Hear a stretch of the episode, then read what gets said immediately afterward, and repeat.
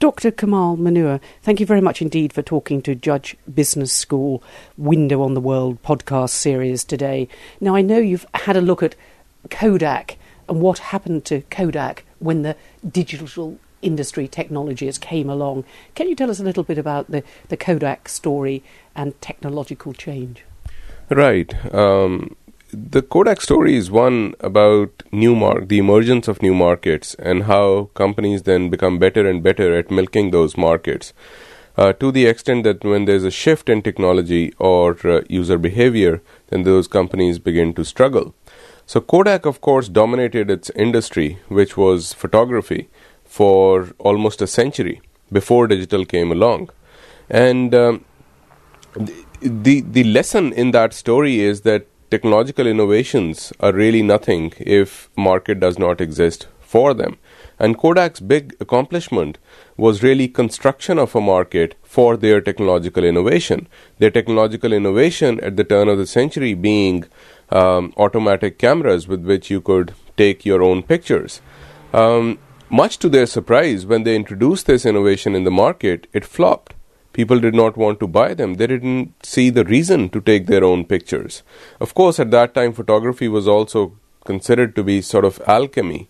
Um, where this person had this big mechanical contraption and a black cloth, and they would disappear under the black cloth, and you know take some glass slides and take them into a dark room to develop with various um, uh, chemistry, and um, so now Kodak was giving them an easy way to take their own pictures without relying on professionals. People didn't seem to want to do that to the extent that Kodak almost pulled out of that market.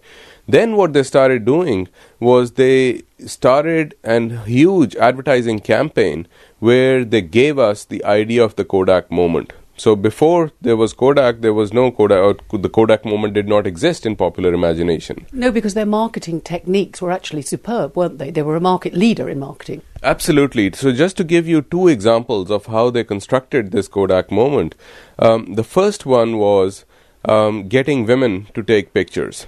Because when automatic cameras cameras came out at that time, it was considered quite unladylike for women to use cameras, and Kodak uh, ran an elaborate series of ads for a couple of decades, really, where they encouraged women to take pictures by equating the idea of being a responsible housewife, you know, with one who keeps a meticulous record of her family's evolution and growth. So, if you did not preserve all those significant occasions in your family's life, like weddings and uh, birthdays and christenings, then you didn't care as a mother. So by the 1970s, almost 60% of the pictures in the world's largest photography market, the United States, were being taken by women. And this was a dramatic transformation that Kodak had managed. Uh, they essentially bestowed the role of family archivist on women. So in all their ads, it was always the woman who was taking the pictures. And uh, in in this process, they developed fantastic capabilities of um, marketing to women.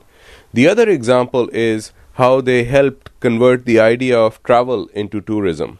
So, travel was all about uh, meeting the unexpected, adventure, going to exotic places, perhaps coming back with some pictures, sharing them. Kodak helped transform it into tourism, which was epitomized by, well, I mean, the big package tours that we see, where the itinerary is worked out to the last second, whereas nothing is left is to chance and uh, people you m- may have seen um, busloads of people coming, um, you know, getting down in front of King's College Chapel, getting their pictures taken, and and then you know shuffling back into the bus and going to the next tourist uh, site. But, but, you're almost saying then that Kodak did keep up the, with the market; it was a success, and yet we know when the digital imaging technology came in, K- Kodak began to flounder. That's right. Um, Kodak's reaction was no different from the reaction of many companies who are faced with technological shifts in their industry. Because over time, these companies succeed uh, essentially because they have developed very valuable complementary assets which help them um, milk their technologies. In Kodak's case, the three big complementary assets for them were their brand, which was one of the most recognizable brands in the world and associated with um, high quality color films and photography. and a lot of other things. Um, then there was their powerful distribution network, and there were marketing capabilities, uh, especially to women. When digital came along, it was quite um, interesting because, first of all, there was a huge flip in uh, the user profile from 60 or to 70 percent of the users being women. It flipped to 60 70 percent of the users being men, and Kodak didn't know how to market cameras to men. And even if you know they they learned how to cam- market cameras to men they had to press very different buttons of course. It wasn't about taking domestic pictures and sentimental uh, pictures and you know those uh, memories memory makers. Um, and v- men took a lot of pictures but the problem was you know since they hadn't really played the role or accepted the role of the family archivist they never printed any of those pictures. So where was the revenue stream? Uh, so it was, I mean, so in that sense, plus uh, the brand got largely associated with films uh, rather than with digital. And similarly, the distribution network was bypassed by a lot of other people because we bought digital cameras as electronic gadgets rather than specialty uh, photography equipment. So, how did they turn the Kodak story around then? Well, they haven't yet. Right? I mean, they have been investing billions of dollars into turning uh, Kodak around, but the jury is still out on whether Kodak can actually manage this uh, transformation or not, because what they need is a new business model. So, the business model that they have had traditionally is one of razors and blades. So, you give away the razors for free because then you can sell the blades. So, the gross margins on film were very high. It was a very, very lucrative industry. Giving that up has been very difficult for Kodak. So, where, are there lessons for other companies undergoing technological change at the moment? Be- because we are indeed in another technological revolution. If you look at the internet too, this kind of story must be pertinent to others too. Oh, absolutely. Um, Kodak's example is very typical of companies floundering in the face of technological shift. Their first reaction usually is to ignore the technological shift um, because you know hoping that it would go away if they ignore it. The second reaction usually is to deride it. Uh, on the basis of existing performance criteria. So, in the case of Kodak, for instance, uh, the existing performance criteria were about ease of use, um, cost, um, uh, the the um, uh, quality of pictures. So, on all these, traditional film did much better and so it was very easy for them to justify why they would continue to exist in, in film. This is I'm talking about the uh, 80s and uh, you know until mid 90s, and um, so th- you know it was easy to deride digital imaging. Not that Kodak did not have technological capabilities, but at the same time, you know, I mean, they were searching for a business model. The last is to fight it. So they fought it by introducing first the photo CD and then the advanced photo system, uh, smaller cameras, which essentially sought to prolong the life of film. Um, finally, when you come around to it, it's generally a bit late. And um, so we saw that in the case of IBM and the PC revolution. We saw that in the case of uh, and, uh, Kodak. And of course, um, one area where we are seeing it right now and one that you are, I'm sure, uh, intimately familiar with is the newspaper industry, uh, where once again there is the internet, which has thrown a spanner uh, in the works. Because newspapers were traditionally handed down to us on tablets of stone. So these journalists, these editors, they knew, uh, you know, how it was like, and they told it to us, you know, uh, what it was like. And um, with the internet, suddenly everyone had a voice and so these bloggers start coming started coming in who who were experts in their field and they started questioning the articles that journalists had written. So what do you do with that? Um, it, it, it secondly people started expecting news to be free. So people were not you know subscriptions for broadsheet newspapers in this country at least started going down. And i think they're still going down. And um, so, the, how do you switch to a different business model based on the internet? Because the advertisers were also reluctant to shift uh, to the internet because they wanted to know who they were advertising to. But as soon as newspapers started asking you who you were on the internet, people left the site and went to some other site in search of free news.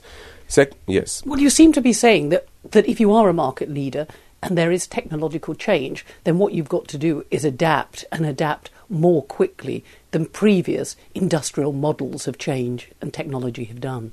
That's right. I mean, you have to adapt, but there are different ways in which companies uh, try to adapt.